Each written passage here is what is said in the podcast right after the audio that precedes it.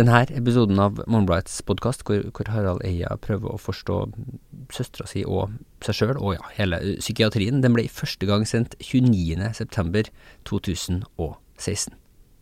God lytt. Harald Eia øh, vokste opp og ble, ja, Harald Eia, komiker og hjernevasker og i økende grad åpenhjertig sjølgransker, kan, kan, man si. Harald Eas søster, derimot Ragnhild, fikk i nokså ung alder diagnosen paranoid schizofren, og sleit i mange år med, med tunge rusproblemer. Hvorfor ble hun, og, ikke han, ramma, når de jo vokste opp med samme foreldre, i samme omgivelser og med nokså likt genmateriale? Harald Ea tok, gikk rett til kjernen og tok med denne gåta til en av verdens fremste psykiatere, Kenneth Kendler. Ea skriver om sin søster og møtet med, med Kendler i denne utgaven av, av Morgenbladet. Hei, Harald. Hei, hei, hei. Sist gang vi, vi, vi snakka sammen, så jeg tror det var i episode 17 eller noe sånt, for dem som har lyst til å gå tilbake i, i, i arkivet så, så, var det deg sjøl og din egen ensomhet du, du prøvde å, å, forstå. Uh, du utsatte deg sjøl for, for den NEO-PR-personlighetstesten, som jo er en av de store personlighetstestene som, som man uh, kjører folk gjennom for å prøve å forstå hvordan de er, er bygd. Um, men nå er det søstera di du prøver å, å bli, bli, klok på. Um, jeg lurer på om du kunne starte med å fortelle om, om julaften i 1982. Det er det, det du starter essayet ditt med, med også. Ja, da var jeg 16 år, søsteren min 22.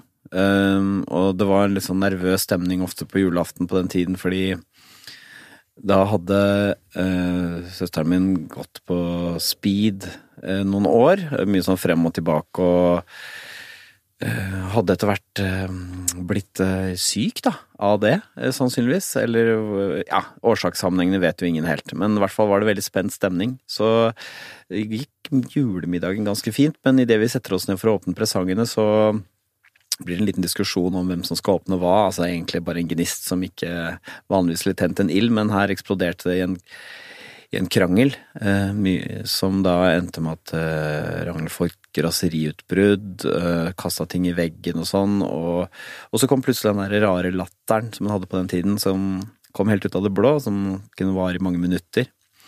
Så det var veldig guffen stemning, så, um, så vi, det var Det var en fæl julaften, syns jeg. Uh, som jeg gruet meg til, og som når det først skjedde, så uh, ble alle veldig lei seg, og jeg ble veldig sint. Og jeg var sånn sverget at jeg, en dag skal jeg drepe min egen søster, for hun har ødelagt så mye. Du har ødelagt familien? tenker Ja, jeg hadde så vondt jeg hadde vondt sjøl, og far hadde det fælt, og ikke minst moren min, da. Så eh, det var veldig sånn eh, Jeg var ganske mørk da, jeg var ganske sint. Eh, så det, det, det, var kanskje et slags sånn høydepunkt den julaften, fordi skal, da skal liksom familie være samlet, og alle ha det hyggelig. Det vet jo alle som har problemer, at jula er ofte verst, da. Alt spisser seg liksom til, eller alle kontrastene skrus liksom opp akkurat da. Vi har pynta treet og gir hverandre gaver og tatt på oss finklærne, og så er det bare leit. men, men, du og, og, og søstera di, Ragnhild, har, har du tenkt på dere som like like mennesker, eller har dere vært noe som, som har vært forskjellige liksom, motpoler når, når, du vokste opp? Da jeg var mindre, så hun en, var en veldig morsom storesøster, og det er hun fortsatt. Men uh, hun var, lærte meg å lese, hun lærte meg veldig mye rart, og jeg elsket å være sammen med henne. Jeg hadde, jeg hadde alltid lyst til å være sammen med henne. Uh, ofte kunne jeg, når hun lekte med venninnene sine, så kunne jeg nøye meg med å være en klokke inni et skap som bare fikk lov til å slå en gang i timen. sånn er det med småsøsken, da. Så en veldig gøyal uh, dame. Uh, og så etter hvert så ble Når hun ble sånn 12-13 år, så ble hun litt sånn ungdom og med alle de tingene det innebar. Og så når hun var sånn 14-15, så gikk det litt dårligere på skolen, og så slutta hun, og så Eh, ble hun eh, begynte med stoff og sånn. Det kunne jeg ikke forstå hvorfor hun skulle gjøre, så da gled vi mer fra hverandre, og jeg ble mer med sint på henne, da. Fortvilt eh, over å se at hun liksom gikk så frivillig inn i alt det som jeg fryktet mest av alt, og ikke skjønte hvordan noen kunne gjøre. Jo, du, når du snakker med søstera di nå, med, med, med Kendler, så, så, er det litt det du prøver å, å, å få svar på, hvorfor hun gikk den veien. Mm. Eh, Søstera di snakker jo ikke her akkurat nå, det er litt synd, men hun, hun, hun svarer veldig egentlig godt for seg om den fascinasjonen med det farlige, blant annet, og, og som, som, ting du da sier at du ikke, ikke kunne forstå, men som var en sånn drivkraft i hun. Eh, men, men, før vi snakker litt mer om det, det er jo på noen måter også litt sånn vanskelig, for du tar jo søstera di sin historie her, i, i det essayet her, og, og det, hun, snakker jo om det er jo du, du som, som, styrer fortellinga. Eh, vi har diskutert litt det altså på, på desken, altså hvordan skal vi presentere ja. denne historien? Hvilke tanker gjorde du deg når du skulle i gang med å prøve å skrive akkurat denne fortellinga, som ikke bare er din, sånn som den var sist? Jeg hadde jo Alt er jo godkjent med, med Ragnhild, så klart, da. Så det er flere ting vi har strøket og sånt, som hun ikke ville ha med. Um, men jeg prøvde å um, jeg, jeg, Grunnen til at jeg ville gjøre det og fortelle, uh, ved siden av at um,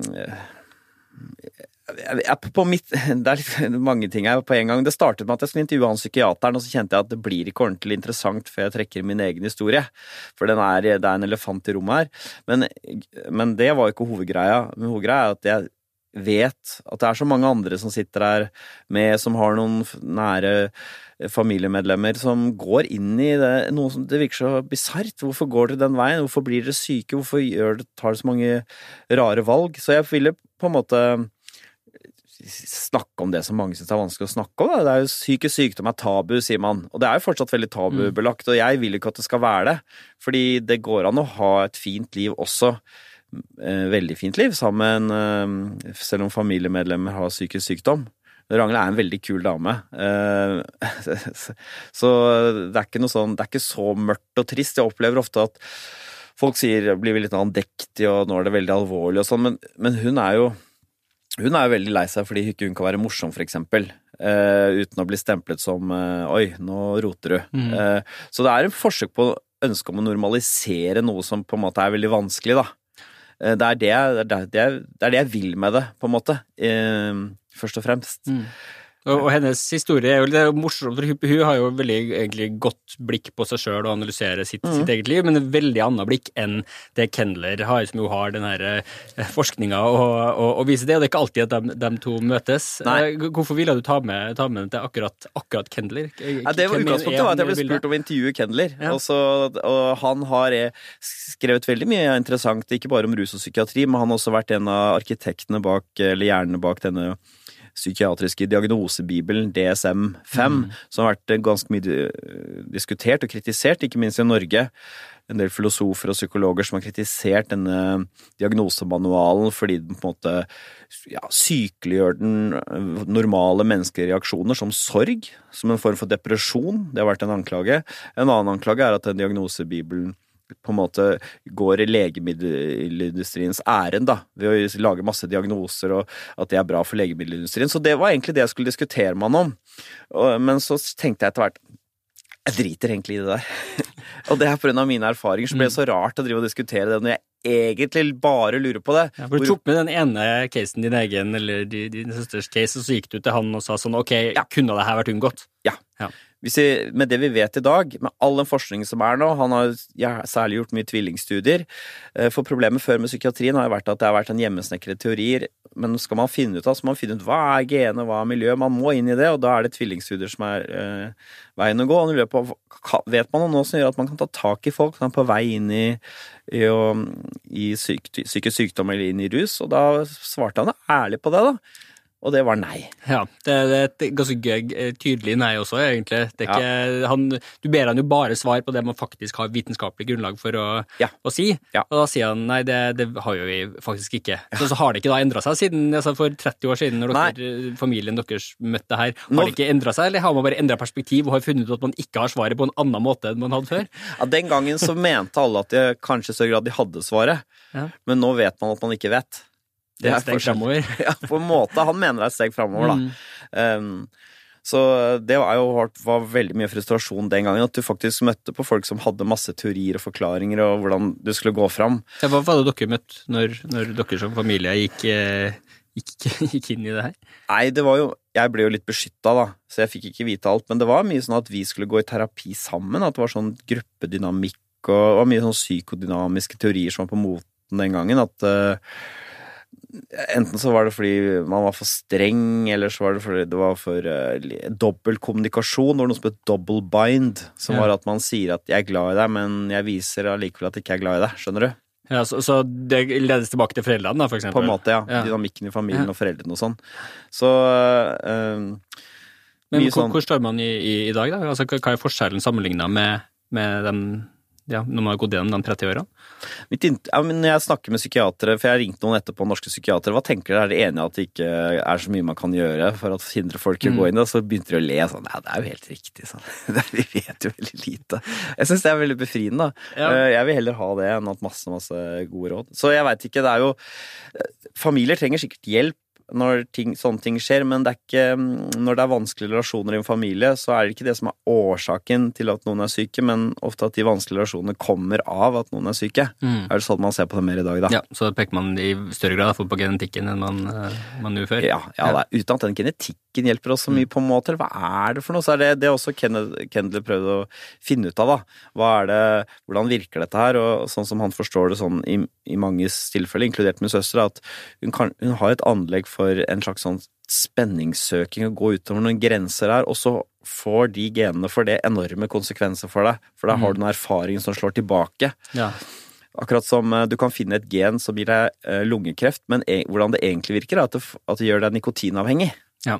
Så det er ikke kreftfremkallende i seg selv, men det gjør at du begynner å røyke sånn at det slår tilbake på deg. Ja, og det kan være litt det samme med, med psykisk sykdom, men da er det ikke så lett å si at du skal avstå, sier Kendler, fra å, fra å Du kan ikke avstå fra, fra liksom å leve et liv. Du kan avstå fra røyk, men det er vanskeligere å Ja. avstå fra stress, f.eks. for eksempel. Ja, Det, det er akkurat det. Du kan ikke si å, du er i fare for å bli psykisk syk. Det du bør gjøre, er å bli bibliotekar på et bitte lite sted langt oppe på fjellet. Mm. Da vil det være et rolig liv som eh, du har godt av. Så folk, folk eh, må jo få lov til å leve livene sine. Nei, er, jeg er glad jeg ikke er psykiater. Ja, men for du sier sånn, ja, Før hadde man i hvert fall lobotomi, det var jo i hvert fall en ting man kunne, en ting man kunne gjøre. Altså, Hvor står du i ditt syn på, på psykiatrien nå? da? Nei, psykiatrien er blitt bedre på de, å gå og behandle folk når folk er syke. Mm. Det, er, altså, det er jo veldig Når man hører om sånne medisiner mot, for eh, antipsykotiske medisiner og sånn psykofarmaka, da, så tenker jo mange på sånn gjøkerede og drev og dem, Dope dem ned og Ja. dytte inn eh, viljen til, til liv. alt, akkurat det kreative, spennende originaler Mm. som da ikke passer inn i A4. Det er det man har litt bilde. Eh, Men der, det har gitt mange et mye bedre liv.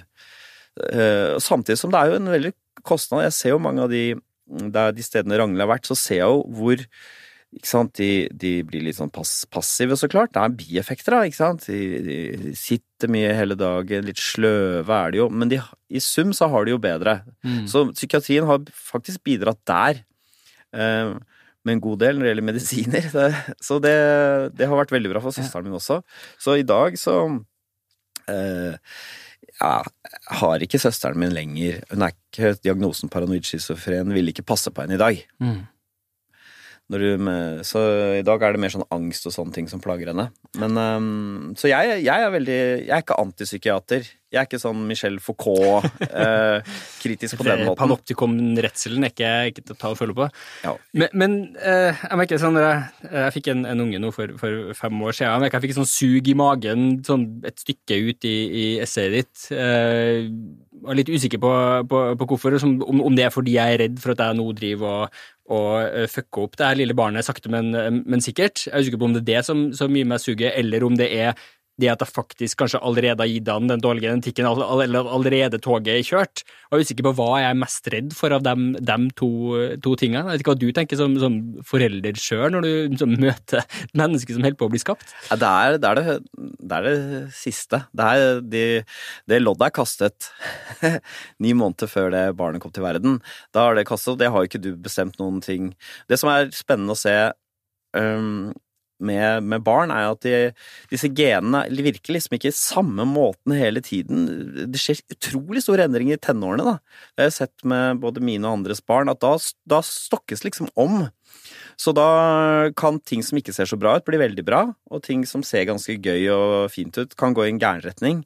Så eh, det er ikke noe Du må ikke tenke at du fucker opp barna dine måten du er på, så lenge du er helt vanlig og grei, så, så går, det, går, det, fint. Det, det, den største beslutningen du tar ved siden av genetikken, er hvor du bor, da. Mm. Så hvis du flytter til et det, det, gjelder liksom ikke i Norge, det finnes ikke et sånn skikkelig dårlig nabolag i Norge, men i USA gjør det det. Så da kan du, ha en, da kan du ta dårlige beslutninger. Ok, Så det er boligmarkedet jeg bør egentlig, bør egentlig følge med på. ja. um, Hvilket forhold har du egentlig til, til søstera di i, i, i, dag, eller sammenligna med jula i, i 82? da? Ragnhild er veldig sånn Hun, er, hun har på en måte funnet mer av tilbake sitt gamle jeg. Hun er ganske sånn ekstrovert og, og, ganske varm, så hun er en slags sånn familiens midtpunkt. Hun er den som passer på bursdager og hun er veldig ta, Vi tekster mye og sånn, så hun vi har veldig, ganske god kontakt, syns jeg. Og så har mor er blitt så gammel og litt sånn dement og sånn, så det har vært veldig fint å være sammen i, i det med henne. Så vi har et veldig godt forhold, egentlig. Hun er jo hun er veldig raus mot meg. Det var, det var en periode hun var litt opptatt av å si sånn Ja, du har vært så heldig, og fy søren uh, Ja, du kan være takknemlig for at det har gått så bra med deg, sånn. men nå er hun mer sånn stolt og sånn. Mm. Uh, så vi har egentlig bedre forhold enn noen gang, og egentlig derfor jeg ville skrive den artikkelen, fordi jeg er lei meg fordi jeg har vært så sint på henne nå, da. Jeg syns mm. det føles urettferdig nå, så jeg hadde liksom Jeg ville på en måte si til henne på en eller annen veldig indirekte måte at det, Du skri, skrive et essay for å komme til Ja, for å si til henne at det, hun gruer seg litt til det kommer på trykk. Vi snakker sammen i dag, eh, torsdag, kom på trykk i morgen, fredag, så hun gruer seg litt til det, da. Fordi eh, selv om hun er opptatt av at uh, psykisk sykdom eller psykiatriske pasienter sånn ikke skal stemples og, og, ekskluderes, så er det allikevel en påkjenning ved, at, uh, ved å stå fra litt mer fram. Mm. Du snakker jo også litt om henne som inspirasjon til, til, til deg sjøl og ditt eget, eget, virke. Kan du fortelle litt om, om, det? Ja, hun har alltid vært eh, veldig glad i sånn vitser og tull og groteske ting og sånn. Altså, alle de groteske vitsene som man hørte da barn, hørte jeg veldig, veldig tidlig. Jeg holdt på å le meg i hjel. Og senere også. Hun har, hun har, sånne tankesprang, og hun er gøyal på en sånn eh, Aldri kjedelig å være sammen med henne. Uh, hit og dit og sånn. Det kan være ganske sånn Ja, det er drøy, liksom. Uh, så det er jo Det har vært veldig, veldig morsomt. Så, og, og, pluss at når hun ble syk, så var det ting der som den Jarle-karakteren hun lagde i Åpen post, var jo på en måte da, Jeg hadde utømmelig materiale i måten å tenke på og snakke på. Den sånn der, mange av de folka som går på dop, er ganske sånn filosofiske typer som skal drive og belære om en del og en sammenhenger og Jeg husker jeg snakka med en venn av Ragnhild som snakka om å sette penga i arbeid. Det er det mange ikke skjønner. Penger skal ikke ligge, da morkner dem. Det var så, det var så teorier om samfunn, økonomi, det var liksom så Mer enn det vanlige folk er, som ikke er så filosofiske. Det er mange sånne ting jeg henta derfra. Men generelt så ligger i bånn den sansen for det groteske, uh, egentlig. Men hva har hun, når du konfronterer hun med, med Kendler sine da, analyser for så vidt da, av hennes eget liv, eh, sier hun seg enig i det, eller er det interessant for, for hun å komme med de her perspektivene? Nei, hun syns ikke det er så interessant. Sånn, nei, det visste jeg fra før, uh, altså, jeg, jeg har litt å gjøre med sånn, jeg er ikke noe opptatt av gener som sånn, det er bare sånn teoretisk begrep for henne, kanskje. Men øh, Så hun, hun vil ha litt mer sånn kvikke løsninger. Hun var litt sånn jeg hadde noen spørsmål som, var, som, hun hadde til Kendler med meg. Eh, jeg valgte ikke å ta dem med, for det, det mye, mye handlet om sånn eh, Kan man bli, eh, gjøre bedre på eksamen ved hjelp av amfetamin? Da sa, det var mye sånne spørsmål mm. som dreide seg rundt dop, og da følte jeg sånn Jeg blir så veldig sånn der narkofokus her. for hun har jo veldig fascinasjon hun er veldig fascinert av ulike typer dop, da, selv om hun er helt ferdig med det for lenge siden. Det irriterer deg litt at hun, sier, hun sier det var jo jævlig spennende mm. den perioden jeg var i det, og det er jo en sånn ting som egentlig strider mot den historien som, som, som du har, og som, den innstillinga du har til det. Ja, hvis hun skulle fortelle om det, så var det nok at det var en veldig stor, en lang fest, egentlig. Det som jeg syntes var helt utholdelig. Det var det mor og far hadde veldig problemer med å skjønne også, at uh, det, det å drive med speed og sånn var faktisk jævla gøy, da. Og amfetamin, helt fantastisk. Så det er jo forferdelig å høre, selvfølgelig. Så eh, det er sånn Ninni Stoltenberg også har jo drevet og snakket om det, hvor digg det er. Og det er ikke noe samfunnet eller vi andre liker så godt å høre om. Vi er sånn Men det er også en del av, av forklaringa? Helt åpenbart. Det er, man snakker om at dop ofte er selvmedisinering, altså dempe angst og uro. Ja, det er det, men det er fordi det er folk, det er folk som har innmari sans for å få et kick. Mm. Enorm glede av det. Jeg vet ikke åssen du har med det, men jeg ser det rundt meg altså når jeg tar en halvliter eller to, så vet jeg jo i hodet så øh, frigjøres jo dopamin da, og noen har mye mer glede av den dopaminen enn andre. Jeg har ikke så stor glede av det. Jeg er ikke sånn at noen er sånn her åh, så deilig, men åh, kjenn på den ølen sitter liksom, den satt i fletta, liksom. Så det er noen åpenbart som har jævlig glede av det. Kendler har altså ikke noe godt svar på hva man skal, skal gjøre, men det er muligens med unntak av å, å gå i, i, kloster. Men det er veien frem til det, det kanskje manglende, manglende, ultimate svaret er veldig interessant å, å, lese. Jeg anbefaler alle å gå og, og lese det essayet. Det fins på, på, trykk i denne ukas utgave av Månebladet, både på, på, nett og på papir. Og hvis du ikke er abonnent, så kan du faktisk gå inn og betale for å bare lese det essayet ved, ved hjelp av VIPS. Så, så framtida kommer stormende. Harald Eia, du får ha tusen takk for, eh, for praten. Takk for praten selv. Hyggelig.